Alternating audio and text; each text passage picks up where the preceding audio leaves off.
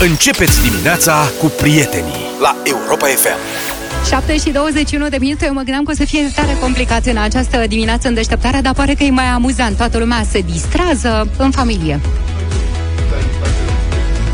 Ridică și mie calea, mulțumesc. Poți să o lași ridicată, mi apăsă pe buton, sigur. Nu, cu noi e totul foarte simplu întotdeauna. Aș vrea, într-un fel, dragi prieteni, dacă am putea, noi nu știu cum să facem să și transmitem pe Skype ce se întâmplă sau pe Facebook, pe ceva, pentru că noi ne vedem oarecum. Și ce fac trei băieți care sunt video pe Skype dimineața la ora 7 și 20? Doi dintre ei porcărele la cameră în afară de Luca. Luca doarme, este... Ai senzația, Luca mișcă puțin să văd că nu e stil. A mișcat. Eu sunt foarte concentrat. Da, situația este La în felul ce? ur- Da, situația este în felul următor. Dați-mi voie, colegi, să explic despre ce este vorba. Așadar, suntem ca în uh, filmele apocaliptice sau post-apocaliptice, fiecare în adăpostul lui, în sensul că Luca este deja pozitivat, stă la el acasă, Zaf este contact, stă la el acasă, eu încă am scăpat uh, deocamdată, am venit la radio, transmitem uh, video între noi și audio pentru toată lumea, mă rog, cu micile probleme de rigoare.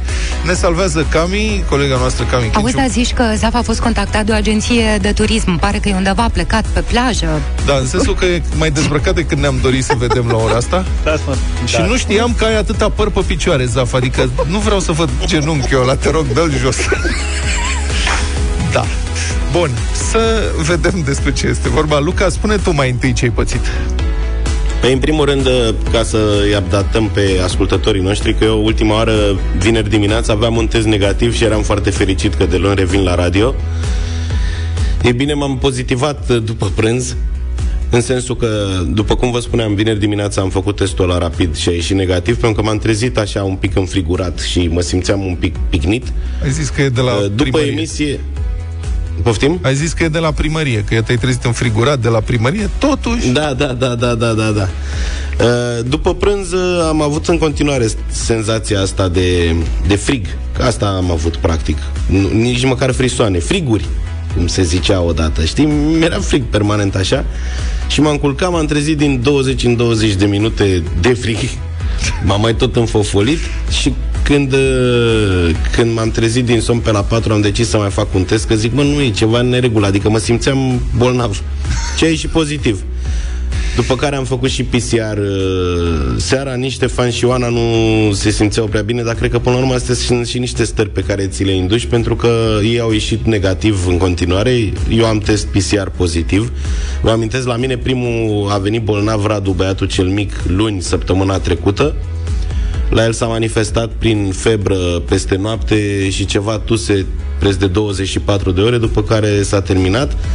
În cazul meu am rămas cu frigul ăla de vineri, sâmbătă m-a mai durut puțin în gât, iar uh, ieri m-am simțit foarte bine, astăzi mă simt în continuare bine, asta e m, partea fericită a acestei noi tulpini. În rest, uh, spune Vlad. Da.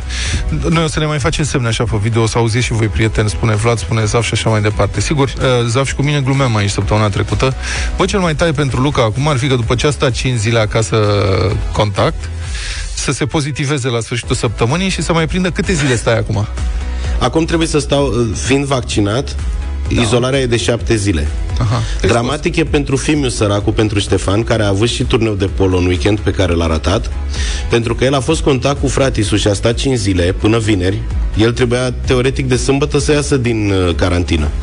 Dar acum, pentru că m-am pozitivat eu, automat a reintrat și el în carantină 5 zile și, mă rog, acum mă străduiesc să aflu care e procedura, că poate se pozitivează și maică sa și bunica sa și vreun coleg și stă vreo lună în casă. știi S-a ce zic? resetat, uh, s-a resetat carantina, autoizolarea. Da, pe de altă parte am vorbit cu mai mulți uh, prieteni, sunt foarte mulți oameni bolnavi, adică în fiecare zi mă sună câte 3-4 uh, care se pozitivează și pf, nu prea există o regulă, adică unii s-au pozitivat la 3 zile după contact, alții la aproape 2 săptămâni, deci e destul de m, ciudată toată afacerea. Domnul Zafiu, dumneavoastră, care e situația noastră? Vă rog împărtășiți audienței ca să știe și dânsii. Eu n-am ajuns atât de departe cum a ajuns uh, Luca. La mine e prima experiență de genul ăsta, în sensul în care am văzut că Alexandra nu se simte foarte bine uh, ieri. Mă rog, alaltă era așa și așa, dar ieri dimineața când s-a trezit avea febră destul de mare Și uh, am sunat medicul de familie, am luat-o pe pașii ex- explicați de domnul doctor Craiu, știi? Ca zilele astea am tot, uh, am tot stat cu ochii pe ea să vedem ce se întâmplă. Mă rog, a făcut febră, am reușit să-i scădem febra, dar uh, am vrut să vedem dacă are sau nu are uh, virusul COVID, că putea fi doar o răceală. Și atunci am căutat un loc care să ne dea rezultatul cât mai repede. Am găsit locul ăsta, am mers, am făcut testul și azi noapte, la, la miezul nopții, practic, am primit rezultatul. Uh-huh. E pozitiv, așa că și eu și mai sa suntem contacti Da, în vă- momentul ăsta și cel mai probabil o să urmăm uh, o să-l urmăm pe Luca. Vă Și mulțumim, Vedem. uh, vă mulțumim, domnul Zafiu, că nu ne-ați sunat la miezul nopții să ne spuneți că nu veniți la job, ați așteptat să ne trezim.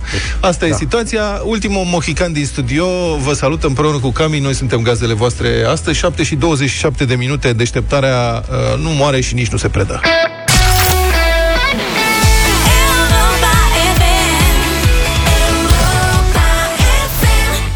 7 și 33 de minute, Mike and the Mechanics cu acest Over My Shoulder, cred că era tare potrivit în The Cup of Coffee, dar merge și așa. Ia, ce legături, mă, ce Cami, ce bine mă simt. Auzi, mă, Zaf. Ah. E foarte drăguț aici cu Cami în studio, pe Da, bune. s-a- s-a- s-ar putea să-mi pierd postul. Nu îți pierzi postul, te luăm și pe tine, îți găsim să faci ceva. Altfel, Fac cafea prieten, până. da, despre tensiunile uh, din estul Europei, până una alta, iată un ricoșeu undeva în vest, o primă victorie a Occidentului împotriva Federației Ruse, cine și-ar fi imaginat, pescarii irlandezi au pus pe fugă marina militară rusă. Săptămâna trecută, e pe bune, săptămâna trecută Rusia anunțase că va desfășura exerciții militare navale în largul coaselor Irlandei. Pentru că de ce nu? Adică, practic, știm că Rusia se învecinează cu cine vrea ea, deci să-și mute flota de război câte ea în dreptul Irlandei are o logică imbatabilă din punctul de vedere al Kremlinului. Face manevre militare, uite, la voi pe plajă aici. Și anunțul rușilor a scos din sărite pescarii irlandezi, care au anunțat că ei nu dau doi bani pe manevrele marinii militare ruse și vor continua să pescuiască acolo unde au ei dreptul și unde îi peștele, adică printre distrugătoarele și fregatele rusești. Vă mai aduceți aminte ce probleme aveam cu mesajele venite de la pescari în pandemie? Erau Da. cele mai multe. Păi cum să- Când a început toată nebunia și s-a stat în casă. Nu poți Când să- ne întoarcem? Când o să așa? Acum cum să bagi pescarii irlandezi în casă sau să interzici să pescuiască acolo? Nu poți să enervezi pescarii. Super riscant. Eu mă mir Mă mir de ruși că n-au știut că nu e bine să te pui cu irlandezii și mai ales cu pescarii. Da. Deci Adică pescarii... pescarul Exact. Pescarii irlandezi au spus că vor trimite cel puțin 60 de traulere la pescuit printre vasele militare rusești și nu care cumva să încurce cor să vadă ei. În consecință, Rusia a anunțat că se va muta cu manevrele navale militare în afara zonei economice exclusive irlandeze, practic în afara razei de acțiune a pescarilor. Și asta cumva mie mi-a adus aminte de situația de acum 5 ani, când un vas cu oi românești a scufundat o navă militară rusească în strămutarea Bosfor. Bă, mai țineți minte, nu? Răzbunarea Mioriței? Deci Da, rușii da, aveau un Bosfor, un vas pentru culegerea de informații, iar vasul plecat din Constanța, încărcat cu 8.000 de oi, a lovit ca un berbece, mă scuzați, nava rusă și a băgat-o la fund, băldăbăc. Pe nava rusească erau 78 de marinari, echipajul vasului cu oi românești, 17 oameni și 8.000 de oi. N-a murit nimeni, n-a fost nimeni rănit, nici o oaie n-a avut de suferit, doar orgoliul marinei militare ruse și știu, adică acum e clar, dacă ne atacă cumva, Doamne ferește, trimitem bălțata românească în contraofensivă și au încurcat.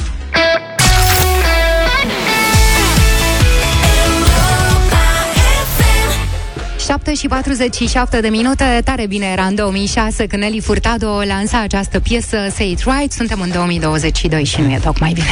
Numărul de infectări cu COVID este în creștere rapidă. Varianta Omicron este foarte, foarte contagioasă. Probabil numărul real de infectări e mult mai mare decât se constată oficial. Practic, acum, acum unul din trei români care se testează este pozitiv și la noi în echipă, m, mă rog, e cam la fel. Luca e pozitiv, Zaf contact. Eu sunt ultimul mohican încă în studio aici. Rata de infectare COVID a înregistrat ieri un nou record în București, 18,05 la mie.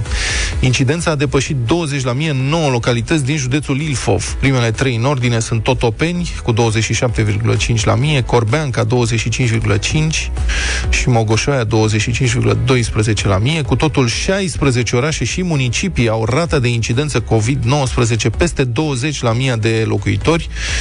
Pe primul loc, municipiul Dej, 33,79 la mie, apoi Timișoara, 27,77 și Cluj-Napoca, 27,72. În acest context, din ce în ce mai mulți români trebuie să se autoizoleze, iar companiile încep să aibă probleme de personal din cauza numărului foarte mare de îmbolnăviri. Este foarte dificil să mai vorbești cu cineva de la DSP. DSP-urile sunt luate cu asalt. Noi aici ne facem datoria de mediu de informare în masă și vă explicăm azi cu ajutorul uh, domnului dr. Gin Rovel Dumitra, vicepreședinte al Societății Naționale de Medicina Familiei, ce e de făcut dacă aveți o suspiciune sau o certitudine de infectare cu noul coronavirus. Bună dimineața, domnule doctor! Bună dimineața. Bun, în să primul zicem- rând, Da, îmi cer scuze, aș vrea ca să începem un pic mai din spate, pentru că eu am să vă povestesc un pic din experiența pe care am avut-o noi în echipa cabinetului. Adică trebuie să ne închipuim că ceea ce se întâmplă acum se întâmplă oriunde, și în administrația publică centrală, și în cea locală, și în cea județeană, dar și în spitale, respectiv în cabinetele medice de familie. Într-adevăr, uh, încep să apară uh, îmbolnăviri. Cel mai important lucru pe care trebuie să-l evităm în această perioadă este acela de a nu se îmbolnăvi toată lumea simultan. Pentru că în acel moment vor pica odată, poate chiar instituții. Da. Așa este. Bun, să zicem că, hai să trecem la lucrurile practice, deci să zicem că am o bănuială că ceva nu e în regulă, frisoane sau febră, mă rog, dureri de gât, tuse sau orice alt simptom, ceva care mă îngrijorează. Fac un test antigen acasă, acesta este pozitiv, ce trebuie să fac în continuare? Primul pas pe care trebuie să facem este să punem mâna pe telefon și să sunăm medicul de familie. În acel moment, împreună cu medicul de familie, vom stabili care este cea mai bună soluție pentru a putea să confirmăm cazul. Pentru că testul efectuat acasă, indiferent că este vorba despre un test rapid sau orice fel de alt fel de test, pentru că acum avem și te- teste de salivă, acestea vor trebui să fie confirmate de către o uh, farmacie sau un cabinet medical sau orice fel de punct de laborator care va putea după aceea să aibă acces în Corona Forms unde va declara cazul. Deci este obligatoriu, dar la legătura cu medicul de familie. Luca are o întrebare Am pentru înțeles. noastră.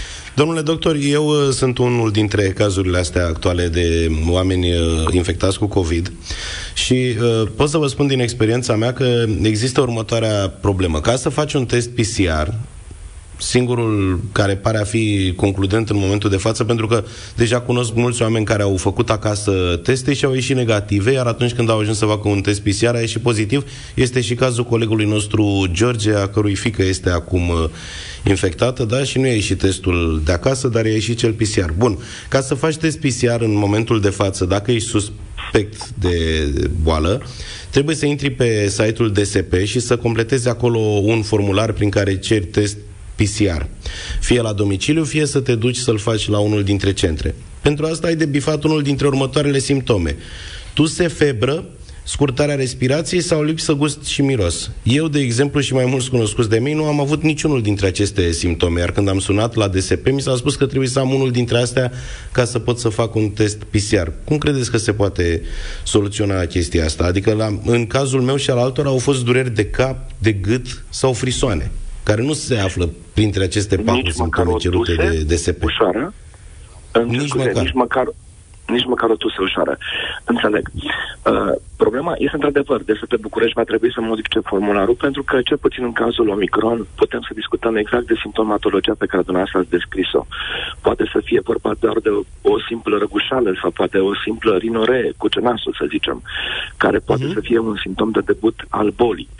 Uh, durerea în gât este una dintre, uh, una dintre simptomele care apar frecvent acum în cazul Omicron, dar poate nu este obligatoriu să apară de la început. Acum, trebuie să clarificăm un alt aspect. Cine poate să facă un test PCR?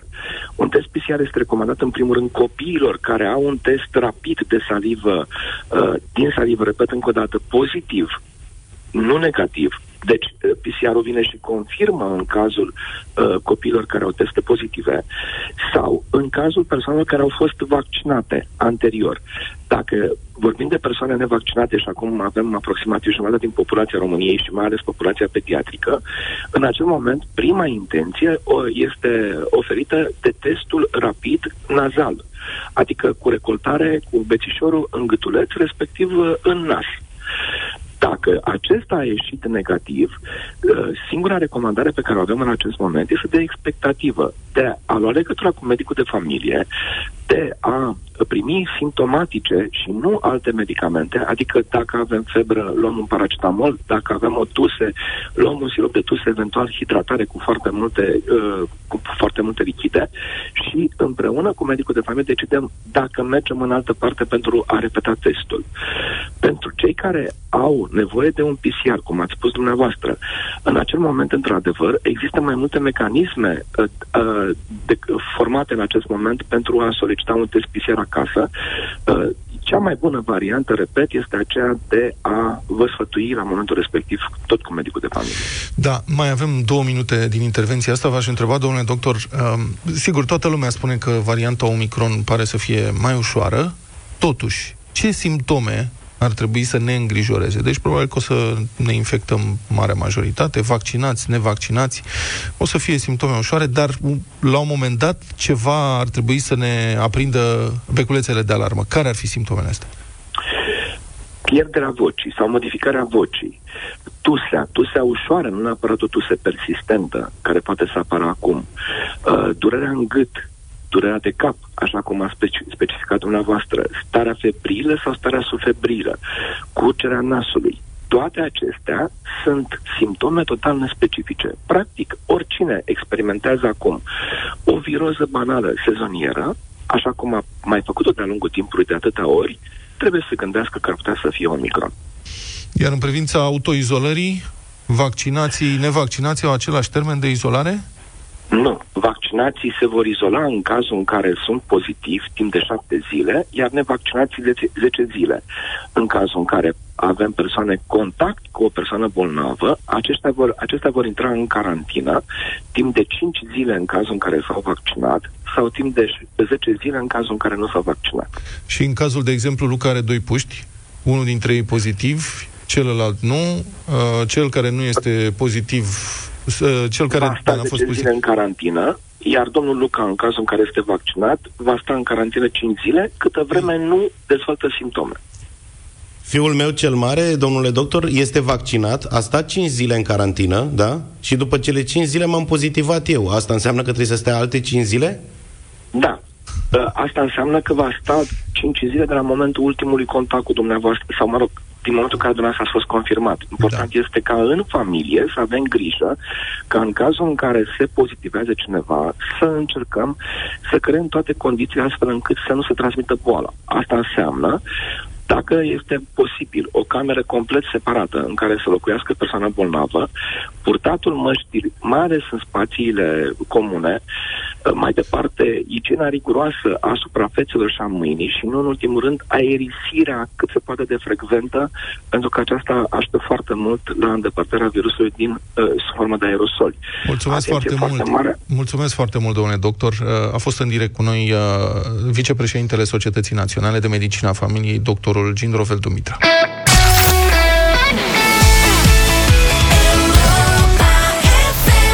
Republica Fantastică România la Europa FM. Da, bun venit din nou în Republica Fantastică România. Cam fiecare dimineață, practic.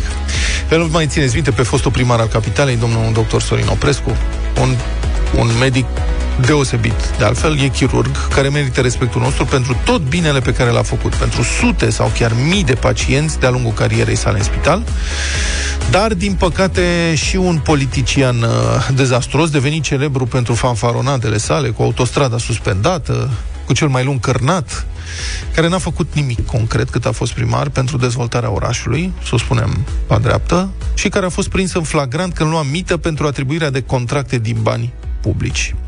E o poveste foarte tristă, care are însă accente de comedie, ca la porțile Orientului, cum altfel, nu? Ca un poltron de săvârșit. Domnul Oprescu s-a jurat la televizor că e fără pată sau prihană, nu ca alții.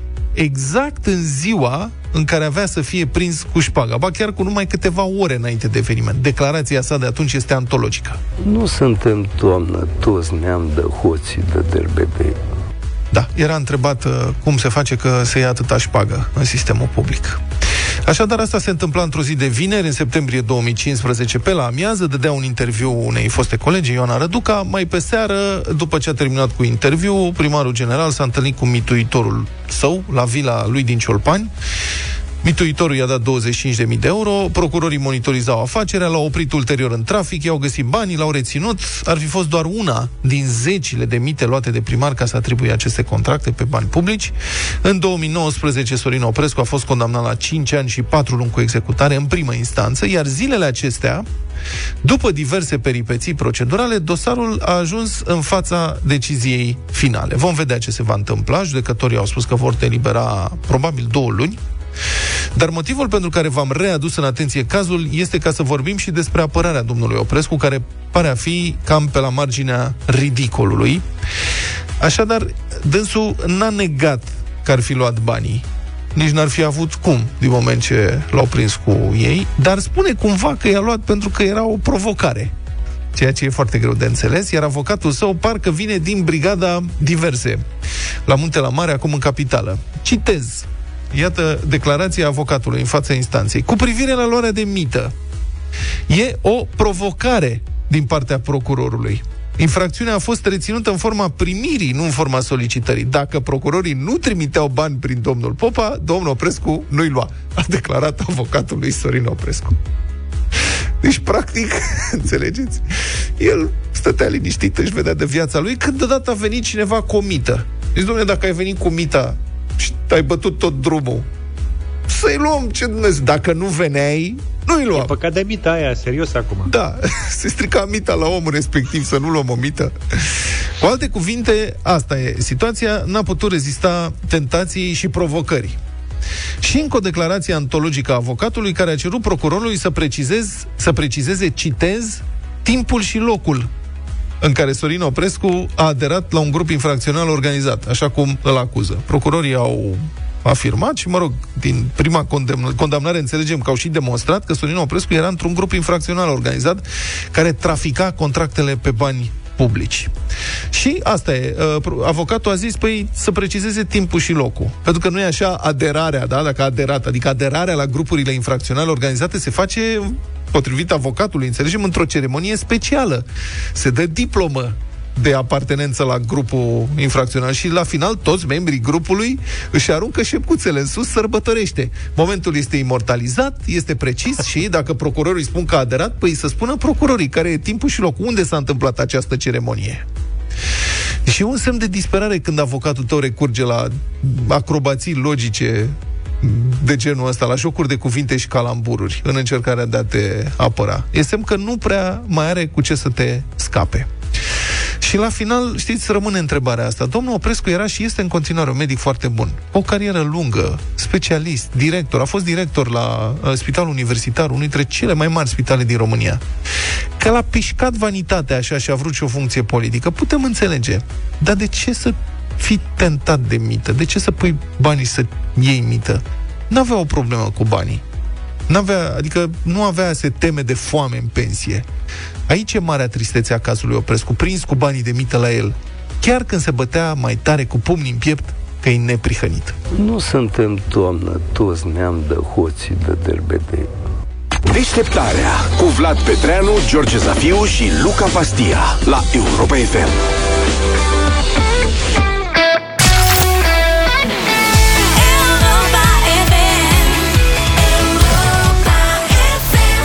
E ora 8 și 18 minute, mă gândesc că e cea mai frumoasă și cea mai pașnică bătălie din istorie. A venit vremea pentru bătălia hiturilor. Să crezi tu că e pașnică.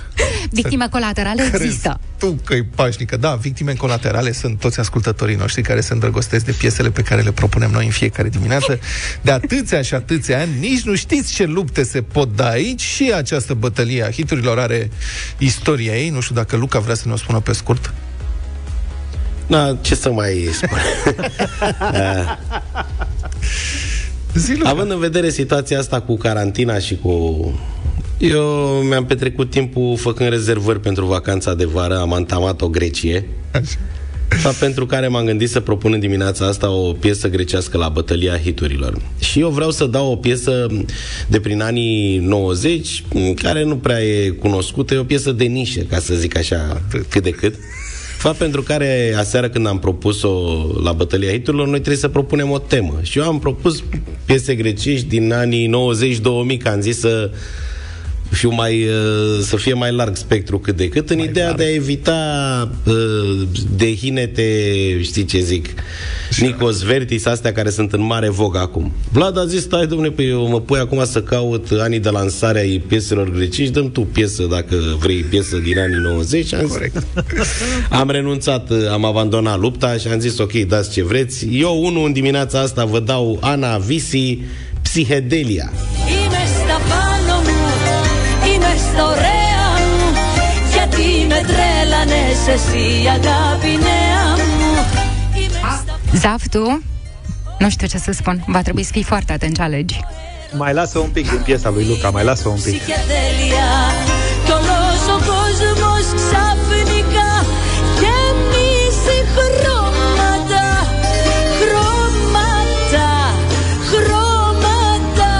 Eu când aud piese grecești, să știți că mie îmi dau lacrimile. Adică e o chestie involuntară pe care n-am cum să o controlez. Dar care este hitul de la Vurvuru? Asta pe mine mă interesează că...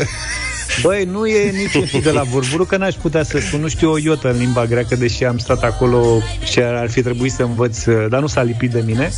Dar apropo de Vurvuru, să știți că acolo am trăit cele mai uh, mișto, cele mai faine petreceri grecești și culmea, cea mai tare petrecere cu muzică grecească a fost într-o cârciumă italienească. Da, mă rog, asta nu mai contează.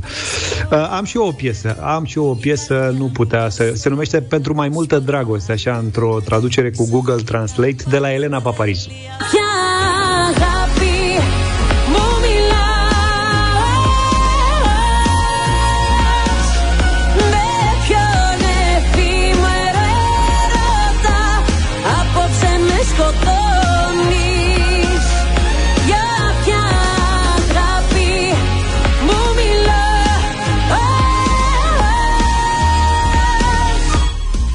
nu-mi doresc decât ca toți cei care au fost măcar o dată în vurvuru să punem mâna pe telefon și să sune la 0372069599 vurvurezi din toate ță- ă, zările da. unii. Bătălia hiturilor așadar la deșteptare e și rândul meu. Propunerea mea este o piesă foarte frumoasă de dragoste. Nicos Vertis, care domnul suferă din amor ceva de speriat, îl doare tot corpul. Se gândește la iubita lui și cântă Telona Meniosis. Μη με προδώσεις.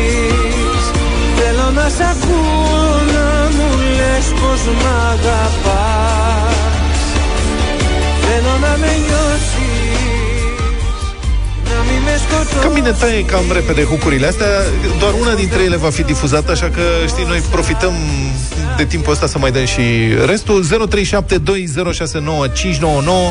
Nicos Vertis, Selena Paparizu și Ana Visi la bătălia hiturilor. Hai să vedem cu cine vorbim. Uh, Petre, cred că e pe linia 1 Petre, bună dimineața. Petre? Bună dimineața, Neața. bună dimineața, doar că de, de, deranjez. Salut, nu ne deranjezi niciodată. Cu cine? Cu mine. Vlad, Mulțumesc, Da. Nikos Vertis. Uh, Marius, bună Marius. Stai așa, Marius, bună dimineața dimineața votez cu Luca în veci de veci și am o precizare. Nu știu cum se face că un jurnalist de sport vă bate mereu pe tine, un om de televiziune și pe George un om de radio. Nu știu cum se face. Da, Da, și- felicitări, Luca. Are și el niște... Mulțumesc tare. Da, Explicația e foarte simplă. Luca e obișnuit să marcheze din sport și de asta Da, ne da, dă da. capac. Uh, Ioana, bună dimineața Bună, Ioana. Alo, bună, Bună. dimineața! Bună Multă sănătate celor doi carantinați Mulțumim. Așa. și vă așteptăm cu drag înapoi. Da. Uh, Nicos Vertis. Mulțumim Nikos Vertis, mulțumim două Nu voturi are nimeni din Vurvuru în dimineața Nimeni din asta, Vurvuru. serios. A închis Valentin Mihaela Bună, Mihaela Nicos Vertis. Nikos Multă Vertis sănătate lui George și Luca. Vă mulțumim Mulțumim, Mihaela. Deci Da. exact ce vă ziceam, am vrut să evităm Nicos Vertis în bătălia asta. De când e mă piesa asta, mă? Păi, dar eu Nu pot s-a să putut. caut acum când trebuie să fie anul de lansare? Nu, serios. Deci de când e, Da, mă, da, Nikos nu, Vertis? Zim tu de când e. Nicos Vertis e din ultimii ani, e pe toate afișele din București, este un interpret foarte iubit în România și foarte în vogă în anii ăștia și e o piesă foarte bună, și care a mai și câștigat bătălia hiturilor A în trecut. câștigat asta? Da, iată, Nu este cred. la a doua victorie, dar e o piesă foarte bună și mă bucur că o să o reascultăm astăzi. Bine, ce Asta vrei ca să să dăm? înțelegeți cam cum stau lucrurile în bătălie. N-ai treabă. Și discu- Asta, asta e parte din discuția ce poate fi dată la radio, Da. pentru că... Da, da, da, da, da. Deci zi tu, mă, Restul e cu bătaie, cu... Zi tu, mă, ce vrei tu să dăm mâine? Zi tu, Luca, ce vrei să dăm mâine? Poftim, alege Nu mă tu. bag, nu mă bag. Nu te bagi, Nu, da? nu, acum ai În câștigat. realitate, să uh, știți că eu și, eu și Luca suntem captiți fizic de Vlad după o bătălie de săptămâna trecută și de asta stăm acasă. Da. Asta e. Nicos Vertis, Teloname, Niosis pentru voi, prieteni, și pentru colegii mei care au mâncat bătaia azi. Piesa câștigătoare în această dimineață la bătălia hiturilor am văzut la un moment dat un uh, video Nicos Verti și Eyal Golan, cred. Wow. Ce tare, se și filmează? Mm-hmm. Da, colegii, Eu sunt în lacrimi deja. Gavro, Sațichi, ah, tot ce trebuie, uză, primele trei sunt mai grele. Bine, deci m-am gândit mâine, unde pleacă românii în vacanță, în afară de țărișoara noastră? În Grecia? În Turcia? Bulgaria. În Turcia pleacă, muzică bulgărească nu știu să dau. În Turcia pleacă... Acolo e frumos. Acolo e frumos. Se pleacă Vrei și în muzică? Turcia. Da, am făcut, am avut succes. Nu știi că a câștigat băiatul ăla cu înghețata. Ăla, da. Uh, Deci, mâine ziceți, muzică bulgărească sau muzică turcească? Eu aș merge pe bulgărească. Nu cred. Să Da, facem Pe ceva principiul ăsta să deosebit. încercăm și ceva croată. Muzică bulgărească, da? Bine. Mâine bătălia Croația nu hiturilor prea. în mod excepțional, muzică bulgărească, o altă destinație de vacanță. Eu aleg primul, deci asta vă pune într-un dezavantaj, pentru că după ce o să aleg o piesă, vreau să văd ce găsiți după. Da, da, da. O, te, o să ne descurcăm cumva. O să fie tot cu plâns, știi? Dar nu ca astăzi, de plăcere, uh, de la muzica grecească, o să fie cu plâns de la, mă rog, Mă jur că o să caut o ceva piesă cu legumiculturi Găsim bulgare, ceva. Care cântă.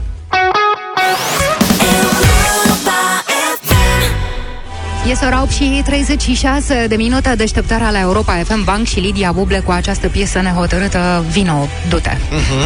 Un tânăr uh, și neliniștit, deosebit, a intrat în bucluc la Alexandria, în Telorman. Dânsul, 27 de anișor, este polițist full-time, cu carte de muncă de și diacon la o mănăstire, după program. Deci e preocupat de științe juridice mai pământești și mai înalte, se, o- se ocupă de legea pământească și e interesat și de legea cerească. Și mai are și alte pasiuni. S-a aflat tânărul, să zicem, polițist-diacon, a fost prins beat și drogat, după ce a furat mașina unui curier de mâncare. Eu cred că era în cercetare, mă iertați. Cerceta păcatele. Să vadă și să știe exact cum să explice enoriașilor ce și cum să procedeze după. Da, înconjurat de tentații. Nu știm nimic deocamdată despre porțiile din cutiile de livrare. Deci ce s-a întâmplat? Vineri seară, polițistul de la Ordine Publică și-a terminat programul sau programele și a mers în vizită la un prieten. S-a lăsat cu consum de substanțe spre dimineață, agentul a ajuns cumva pe străzi, în papuci și când trecea pe lângă un bar din Alexandria, a văzut o mașină pornită, cu cheile în contact, lăsată la încălzire de către curierul de mâncare. Mmm, și-o fi zis. Zis și făcut. A demarat în trombă, în timp ce curierul suna la 112 în casă la mașina și cu mâncarea. Cu tot, diaconul polițistul a fost totuși tras pe dreapta la vreo 4 km departare la intrarea în localitatea Nanov. Deci, cum se întâmplă, colegii, actele la control, m, ați consumat, ce anume, eu fi pus fiola, suflă, suflă, suflă, suflă, mai, mai, mai, mai, mai, suflă, suflă, suflă, știți cum fac? Alcoolemie 0,35 și în urma testării și cu aparatul drug test s-a constatat că era drogat cu heroină. Mamă, Da. Domnul Hardcore. era... Poftim? hardcore, adică nu Hardcore, să zici da. că a fumat și el o... Era buimac, cum spun, încălțat uh, cu papuci de casă, într-o mașină furată de la un curier. L-au întrebat ce s-a întâmplat, a încercat să le explice colegilor polițiști că este vorba de o eroare, mă înțelegeți? A zis este de la covrigi, covrigi cu mac. Deci am, da, am mâncat covrigi cu mac, exact precum Elaine în episodul cu Seinfeld, când iese pozitiv Da, da, da. La un Știi cum e când faci o comandă? Poți să ceri extra brânză, extra extra. ceva. E la extra mac. Extra mac. Da, de la covrigi, covrigi cu mac, doar că dânsul nu știa cum a ajuns la volanul mașinii furate și nici de ce era în papuci în plină iarnă la volanul unei mașini furate cu mâncarea în spate. Asta s-a întâmplat. Bun, sigur. Are un dosar penal pentru două infracțiuni. Acum, curierul și-a recuperat mașina. În continuare nu știm nimic despre porțile de mâncare. Asta, păi, ne mă preocupă. Ce se întâmplă dacă, dacă clienții și-au mai recuperat și urmele? Acum,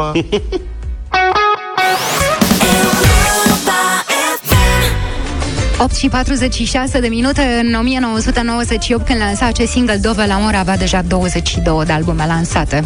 Se numește Share. Tu ai auzit, mă, Zaf, câte lucruri noi ne spune Cami? Despre Yes, share răspundeți. sau uh, despre share am putea vorbi zi și noapte, că doamna chiar are ce povesti. Mhm. Bun. Săptămâna trecută a fost modificat codul rutier, au fost mărite unele amenzi, au mai fost introduse niște contravenții. Domnul ministru de interne a făcut o declarație sfărăitoare că trebuie să înceteze carnajul de pe șosele, dar dintre modificările legislației rutiere lipsește probabil cea care ar contribui chiar semnificativ la calmarea bezmeticilor din trafic, și anume luarea în considerare a imaginilor filmate cu camere de bord care aparțin șoferilor din trafic și aceste imagini să fie luate în considerare pentru sancționarea contravențiilor. E un subiect de care se vorbește de mult. E bine, dacă nu știați, în Parlament există un proiect de lege care ar trebui să reglementeze această problemă. Pentru a afla care este stadiul acestui proiect, l-am sunat pe inițiatorul legii, deputatul USR, Mihai Botez. Bună dimineața, domnule deputat! Bună dimineața, domnule Petreanu. Bun. uh, Ce se întâmplă cu acest uh, proiect? Când l-ați depus și pe unde este el acum? Proiectul l-am depus uh, în noiembrie anul trecut. Um, Este în Senat, este prima cameră sesizată Senatul. A primit uh, avize și în această sesiune ar trebui să se dezbată. Are 45 de zile să treacă de Senat. Deci, indiferent uh, ce se discută prin comisii, uh, ar trebui să avem un, uh, un răspuns. Uh, indiferent dacă ajunge sau nu în, uh, în plenul Senatului, uh, va trebui să, să treacă. Ce prevede, Ce să avem, în esență, proiectul? Nu e prima dată când apare un astfel de proiect, dar înțeleg că acesta are unele modificări. Da.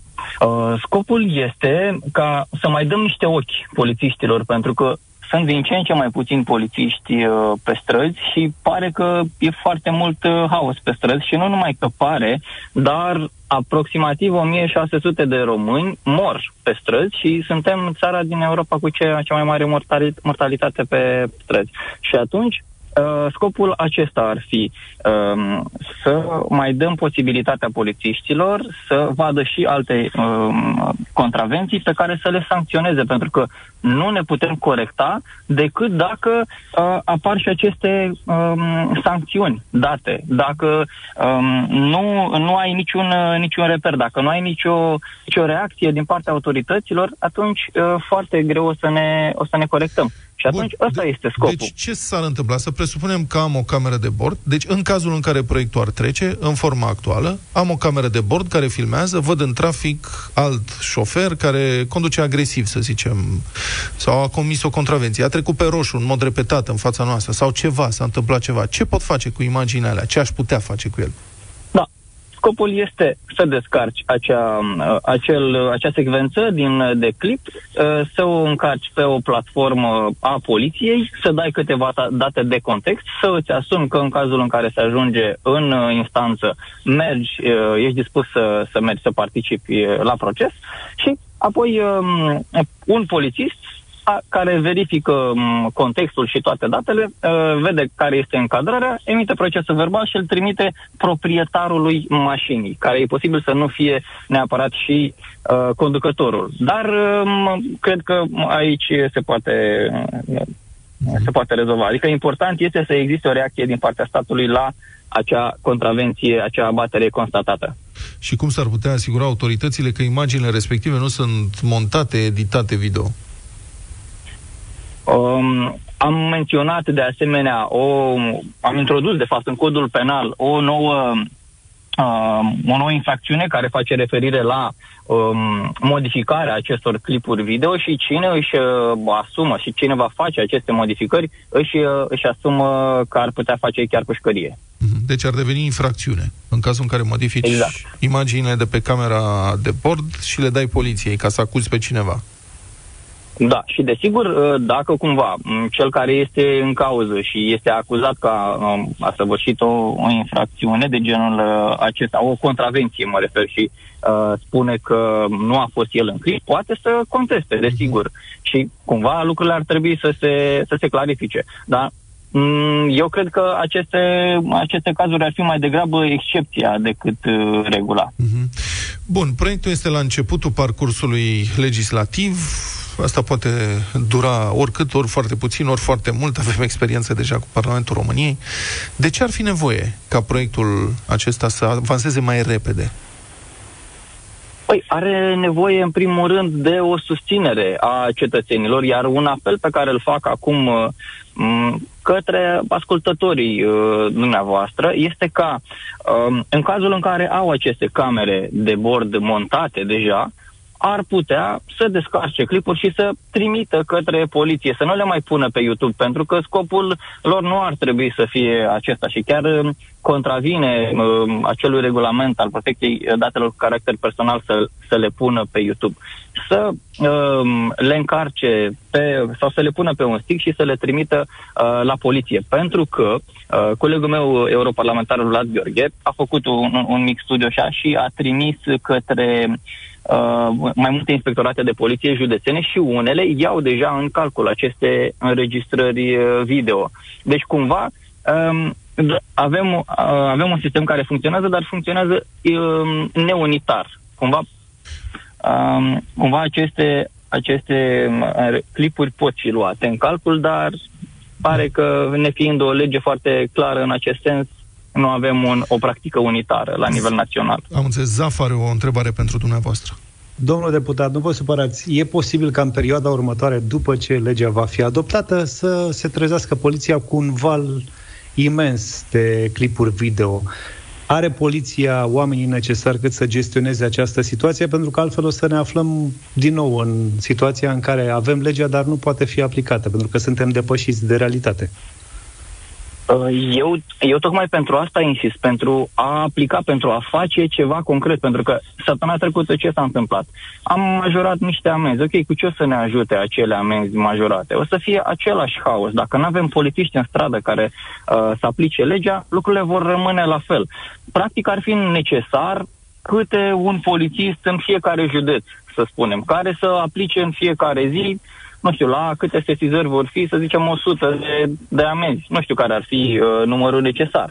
Dar uh, important e ca reacția să fie um, uh, să fie constantă, să, să se vadă, să fie vizibilă, uh, iar cetățenii și participanții la trafic să știe că există acest instrument um, cu care pot fi uh, sancționați. Și eu cred că lucrurile se vor mai calma în trafic. În acest Mulțumesc, fel. mulțumesc foarte mult. A fost în direct la deșteptarea deputatul USR Mihai Botez, inițiatorul unei legi care ar uh, da posibilitatea poliției să ia în considerare și filmările camerelor de bord din mașinile cetățenilor în trafic. Noi, în Europa FM, știți, suntem mereu preocupați de siguranța noastră și a familiilor noastre în trafic, așa că suntem susținători a acestei inițiative legislative. Am vrea să o vedem pusă în practică cât mai repede.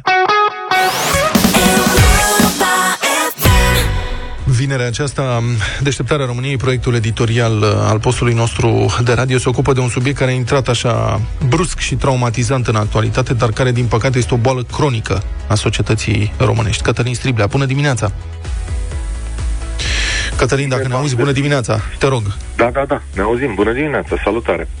Um, subiectul, culmea, noi am crezut că ce s-a întâmplat joi și vineri uh, va trece, deși este exact cum spuneai, o boală cronică din România. Doar că duminică același tip de eveniment s-a repetat într-o altă manieră și de acum bănuiesc că știe toată lumea, Europa FM a dat în premieră această știre.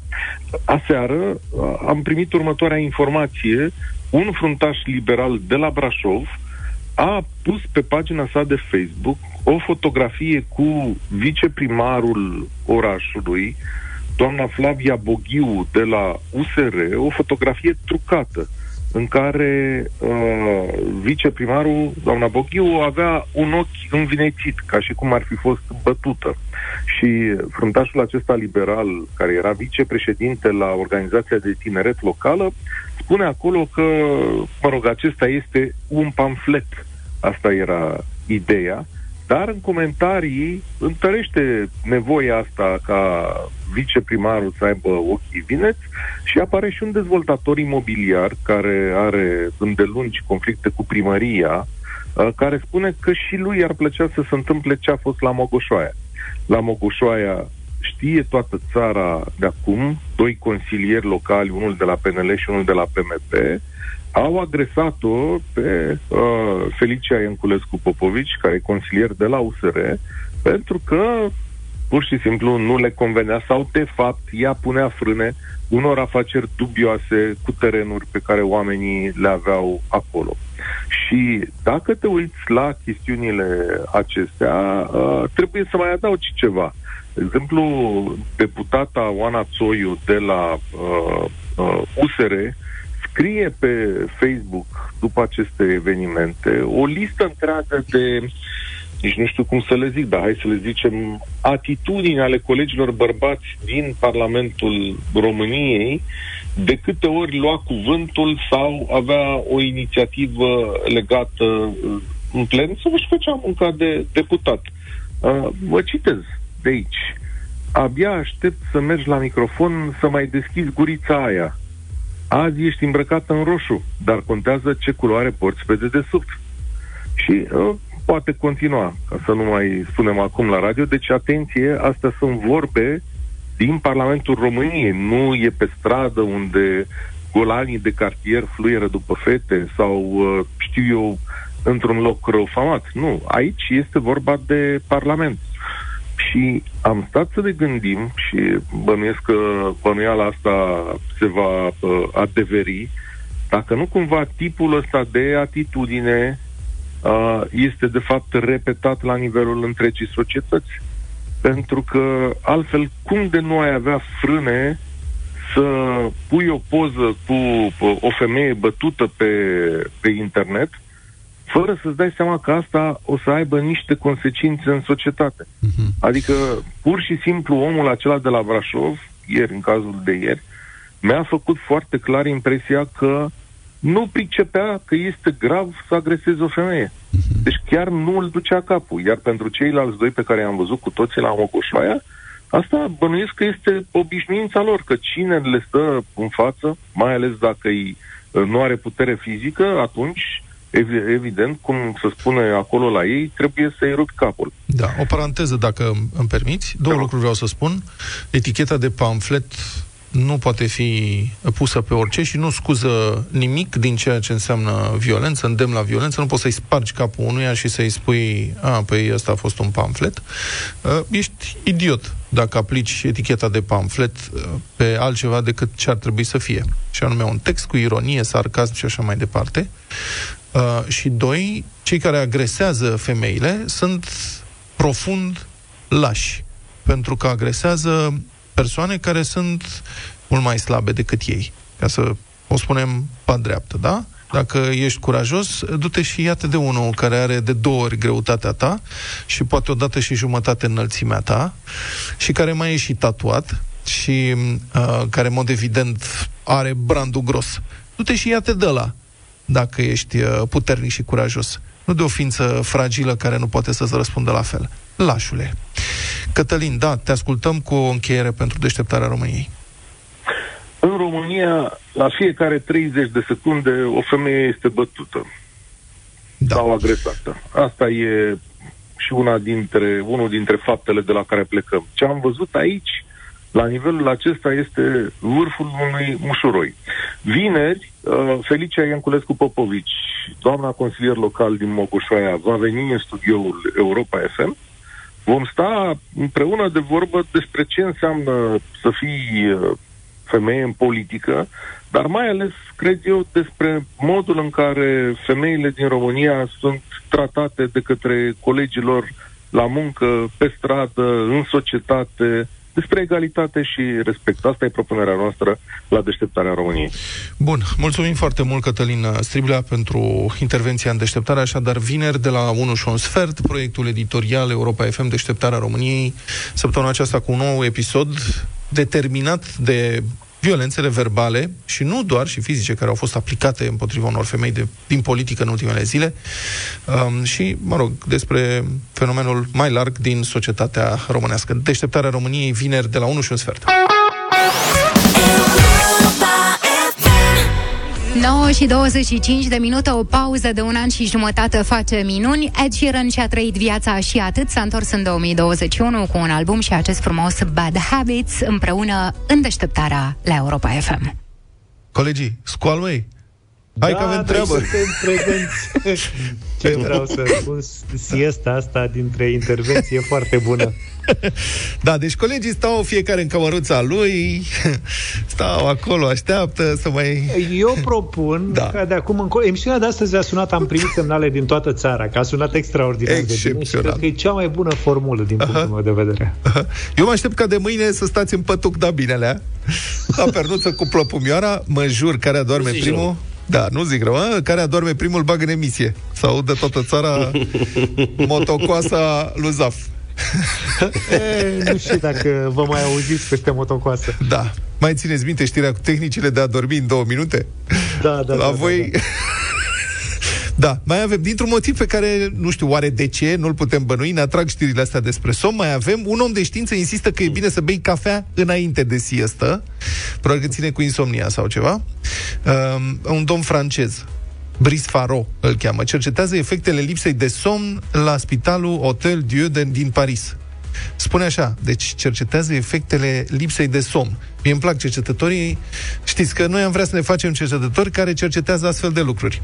Eu acum da. m-aș fi interesat să cercetez și efectele somnului asupra organismului. Mamă, deci dacă aș putea dormi și să văd ce efecte are somnul asupra mea. Stai liniștit că la asta te bate Luca pe somn de zi, este imbatabil. Da. Deci, domnul cercetător spune că o ațipire în timpul zilei, citez, este un remediu general foarte eficace pentru deficitul de somn. Parlamentarii știu asta de mult de tot. Există dovezi științifice că practica... Ce o mai face, scuză-mă, ce o mai face domnul Crin Antonescu? Da, domnule, extraordinar. Cred că... E sănătos tun. Da, există dovezi științifice că practica asta a dormirii în timpul zilei nu vindecă doar oboseala extremă, ci și somnolența, durerea, fragilitatea imunitară, stresul, hipertensiunea, obezitatea și boala cardiovasculară și plictiseala, Moment. așa adăuga zi, Luca. Moment. Deci uh, nu e adevărat. Nu cred. Aia cu obezitatea nu. Restul, la restul mai sunt semne de întrebare, dar acolo e o certitudine. Da. Asta cu Eu somnul. dorm în fiecare zi de dată de la Dumnezeu pe pământul ăsta după masă. Da. Foarte rar mi se întâmplă să nu dorm măcar o oră și jumătate. Nu are nicio legătură cu greutatea corporală, credeți-mă. Da, asta cu somnul în timpul zilei și efectele lui minunate mi-aduce, mi-aduce aminte de gluma aia cu... Aș vrea să dorm liniștit, uh, să, să mor liniștit în somn ca bunicul meu, nu urlând de groază ca pasagerii lui. Da, da, da. da. Deci, asta e, acest cercetător spune totuși că o cafea bătută chiar înainte de un somn de 20-30 de minuțele ajută la depășirea Băută. amețelii de după trezire. Eu zic că aici sunt două Ai zis greșeli. bătută. O, da, da, Băut. da, e băută. Da, Băută. Ideea e că nu poți să te limitezi la 20-30 de minute de somn. Nu. E și păcat dacă ai țipit să Clar. te trezești imediat. Da. Și Dar nu e doi, bătaie nu de cafea, joc. Treb- nu cafea, nu de cafea e nevoie înainte de un somn de ăsta, ci de 2-3 mici de obor. 2-3 mici de obor și un ștampăl. A, exact. Dar neapărat de obor, că alți mici îți pot da o stare de agitație, dacă înțelegeți. De de obor sunt uh, cinstiți. te îndeamnă la drumuri. Da, aparent, citez din nou, cofeinei îi trebuie cam 20 de minute ca să-și facă efectul și să stimuleze creierul dacă are ce stimula, paranteză. Ceea ce înseamnă că tot poți să adormi, dar după 20-30 de minute cofeina te va ajuta să te trezești mai în formă pentru următoarele 4-6 ore. Deci, mă înțelegi? E ca atunci când ți se recomandă să te oprești din mâncat cât încă ți-e foame. Lucru pe care noi nu l-am încercat niciodată, dar există această recomandare, Adevărat. știi? Asta e o Am legendă. auzit ceva, da. Da. Spre, am citit, da, s-a auzit ceva, că, ci că încă nu, adică n-a ajuns mesajul la creier. Tu, de fapt, te-ai săturat, dar încă n-a ajuns mesajul la creier. Mhm. Cercetătorul mai recomandă și limitarea la 20-30 de minute a siestei, depășirea făcându-te să te simți mai rău. Mie nu mi s-a părut. Deci Adică- cred că aici greșesc, eu dorm prea mult. Da, de la o oră, zici?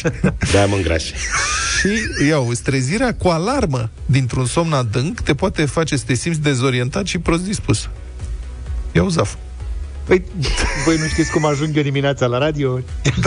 Nu știu, dar după mici din obor a mai fost folosit un cuvânt, o să mă explicați voi imediat uh, după 8 și 9 și 30 de minute știrile Europa FM. 9 și 35 de minute, Selena Gomez și The Sin Love You Like a Love Song. Am, am o întrebare, o mare da. nedumerire. Un cuvânt. Șpanțel, șpanțel, am înțeles micii de obor sunt marcă înregistrată. Nu. Ce cuvânt e ăsta? Ce? Nu, ștampăl. Ștampăl? Ștampăl am avut. E un Ștampăl. regionalism. Da, uh, ștampăl este, cum să spun, ștampăl se referă la um, un păhărel mic de țuică, De palincă. tărie, în general. Hai? Țoi. De tărie, de Nu tărie. e țoi bre, țoi e cu totul altceva. Asta, ca un mitic, ar trebui să știi ce e țoiul. Țoiul este ca un Nu e pahar Erlenmeyer pentru da. țuică. Ștampălul Ștam- este, imaginează-ți o ștampilă, știi? După ce bei, pac, o pui pe masă, ăla este un ștampăl. Ah, ok, ok, gata, da, nu, da, știu, da. nu știu exact de unde vine, dar ștampălul, înțelegi ca mine? Adică Da. e mai, cred că bucovinean, maramureșan, ceva din zona respectivă.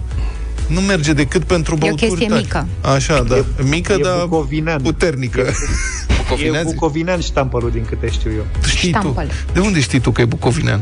E, asta e, mai aflu și eu lucruri Da. acum. Ce să zic, dar mă gândesc Mai la citim cap și noi că prea cărți. vrea, să- prea vrea să afle multe lucruri. Da. Da. Că dacă se Am apucă auzit un cărți cuvânt care nou în știi dimineața asta. Nu știam ce înseamnă, trebuie să aflu. Cuvântul, Da, da, da. ca cuvântul Și să clar vezi, nu e șpanțel. trebuie să experimentezi cuvântul, să vezi atunci bucurie, Ca să veselie. înțelegi pe de întregul. Da.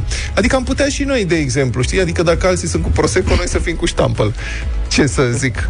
Îți dai seama ce veselie ar fi? Cu adevărat. Și ștampălul nu merge decât pentru băuturi alcoolice tari. Adică nu poți să bei un ștampăl de vin, de exemplu. Și nu poți să bei un ștampăl de băutură răcoritoare. Ștampălul e o chestie care nu poți să... Un ștampăl de ketchup nu merge. Și apropo de asta, colegii ați auzit că regina Angliei a început să facă ketchup? Să vândă, mă rog, sub, sub, sub da, zi, Luca. Și mamaia mea făcea ketchup. Și mamaia ta. deci să știm dacă ne apucăm de făcut ketchup. deci regina Elisabeta, 95 de ani, a devenit regina ketchupului, a lansat propriul ketchup și un sos brun. Dacă vreți să știți, ketchupul de roșii este, citez din prezentare, ideal la micul dejun sau în orice alt moment al zilei.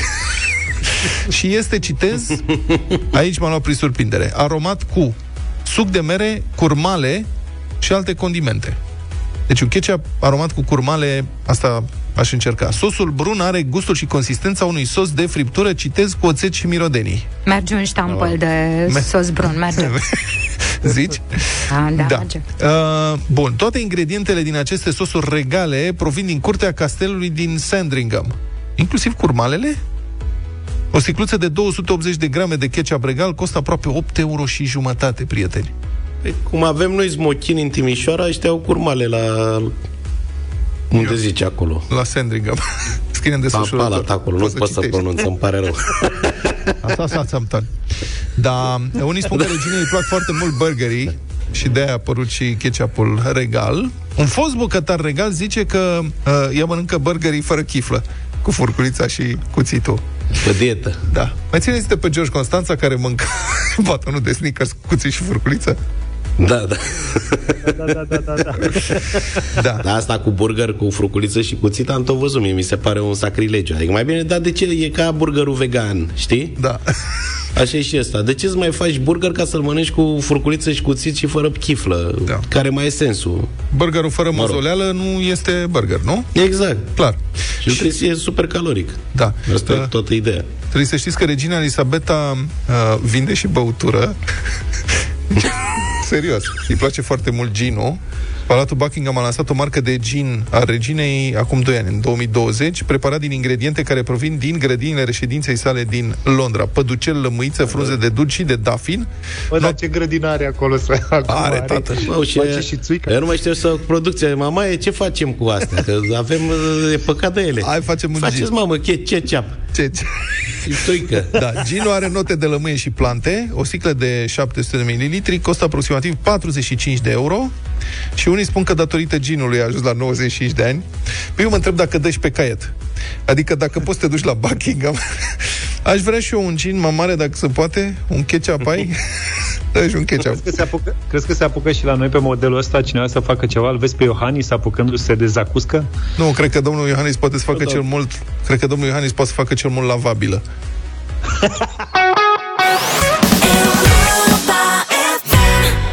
9 și 45 de minute, Ina și Sean Paul Up, deșteptarea la Europa FM. Bună dimineața! Bună dimineața tuturor! Avem radio voting în deșteptarea. Astăzi avem o piesă de la Marius Moga. N-ați mai auzit nimic de Marius Moga de vreo 2 ani de zile, dacă nu mă înșel. Iar piesa pe care a lansat-o la sfârșitul săptămânii trecute se numește O dorință și, atenție, s-a lucrat șapte ani la ea. Da? șapte ani de muncă la piesă. Nu râdeți! Vă rog frumos. Citez din Marius Moga, atenție. Ce, Melodia ce, aceasta... ce compunea ziua se ștergea noaptea sau cum? Ce s-a întâmplat? Nu mă, da, știi că e complicat. Cu artiștii nu te pui. Nu. Iar uh, Marius e un Picasso al muzicii românești, să Da. recunoaștem lucrul ăsta. Bun, melodia aceasta s-a lansat, spune Marius, la momentul potrivit, deși lucrez de mult timp la ea, acum am simțit să o lansez. O dorință e o piesă care îmi dă o stare super bună și care sper să-i bine dispună pe oameni și să-i facă să fie mai optimiști. Vreau să transmit prin această piesă oamenilor să nu se lase intimidați și limitați de etichete și să continue să muncească pentru visurile lor. Hai să ascultăm piesa și după aia vă așteptăm la 0372 069599 ca de obicei să ne spuneți dacă vă place sau nu vă place în funcție de voturile voastre. Dacă, nu știu, primim 10 voturi de da, piesa intră în playlist. O dorință, Marius Moga, Radio Voting în deșteptare. Marius Moga, o dorință, radio voting la Europa FM 0372069599. Voi sunteți uh, jurații, treceți sau trântiți piesa asta, o să vedem uh, acum. Hai să începem să luăm telefoane. Lucian, bună dimineața, Lucian, te ascultăm, spune-ne. Bună dimineața, Salut. bună dimineața. Te rog. Da. Bun. Din partea mea e un da. Pentru melodie e super faină. Melodia are ritm, are versuri faine, merită în playlist-ul Europa FM. Mulțumesc, Lucian. Mariana, bună dimineața, te ascultăm. Mariana? Alo? Bună, te rog. Îmi, pla- îmi place melodia, mai ales uh, partea a doua, refrenul, sincer da. Ok, bine. Mulțumim, Mariana. Tomi, bună. Bună, Tomi. Bună dimineața! Salut, bine ai venit la Europa FM. Bine v-am găsit, da pentru melodie și da pentru că am niciun deșteptare. Aha, mulțumim. Ia uite, frate, bine ai venit ca mine, echipă. Um, ok, Radio Voting 0372069599. Alina, bună dimineața, ești în direct, te rog, votul tău. Bună, bună dimineața, din turnul Severin, un mare da pentru Marius Moga. Să rămână, mulțumim frumos. Sănătate multă, Ne toate bune. descurcăm noi. Mulțumim. Supraviețuim noi, ok. Costel, bună dimineața. Bună dimineața! Ia zi. Din partea mea un mare da. Ok, ia uite, după cum începuse și mă gândeam că cine știe. În partea mea un mare... Mm, da, bravo, Costel. George, bună dimineața. Neața. George, salut, ești în direct. Bună dimineața, nu v-am auzit foarte bine. La mulți ani pe anul ăsta se vede că și-a pus Moga amprenta pe ea. Un mare da. Ok, fii atent, șase voturi. Șase voturi. Să ajungem da. la 10. Mulțumim frumos. Dănuț, bună dimineața, ești în direct. Radio Voting. Te ascultăm. Dănuț. Alo? bună dimineața, Dănuț din Galați. Salut. Uh, Moga, cam mult a durat facerea acestei piese. Mm, Eu sunt între da și nu, dar mai degrabă nu. Deci, hai zi, da sau nu? Nu, nu. Ai nu. nu. 6-1. Ah, Marius ne-a ascultat, știi? Era, ah, ok, intru în playlist. Ah, m-a trătit Dănuț. Adrian, bună dimineața. Adrian, Alo. salut. Bună dimineața, vă salut! Te rog. Uh, a așteptat șapte ani Moga, putea să mă aștepte șapte. Nu, e o plictiseală. Pentru pe Europa cel puțin, scuze. Plictiseală, am înțeles. Uh, mulțumesc, Adrian, și pentru votul tău. Lupu, te rog. Alo? Lupu? Uh, Bună dimineața! Salut, bună dimineața, Lupule. domnilor! Bună dimineața, Camelia! Un da pentru piesă. Mm, Da, așa mai e. Ok, bine, am înțeles. 7-2 momentul ăsta, ultimul vot de la Emilia. Bună dimineața, Emilia. Bună dimineața! Îmi pare rău că au trântit-o ceilalți ascultători. Este prima dată când sunt pentru Radio Voting și chiar aș fi vrut să intre în playlist. Mm-hmm. Cred că o să mai ascultăm așa din când în când. Mulțumesc uh, foarte e mult. foarte bun mesajul și e faină piesa că e ritmată. Mulțumesc mult, Emilia, vă mulțumim tuturor Mulțumesc. pentru O zi bună. voturi și pentru opinii. Marius Moga, o dorință, n-a trecut la Radio Voting, dar a luat un scor bun, nu? 8-2. Ce ziceți, colegi? Păi asta înseamnă că a trecut, N-a, nu intră direct în playlist. A, dar, la asta mă a trecut. refeream. Da, E 8 corect. la 2. Mhm, Până măcar la atât. urmă. testul. Nu, piesa e bună acum, cam vorbim de Marius care știe ce să facă și știți bine că ce e mai bun păstrează pentru el. Mm-hmm.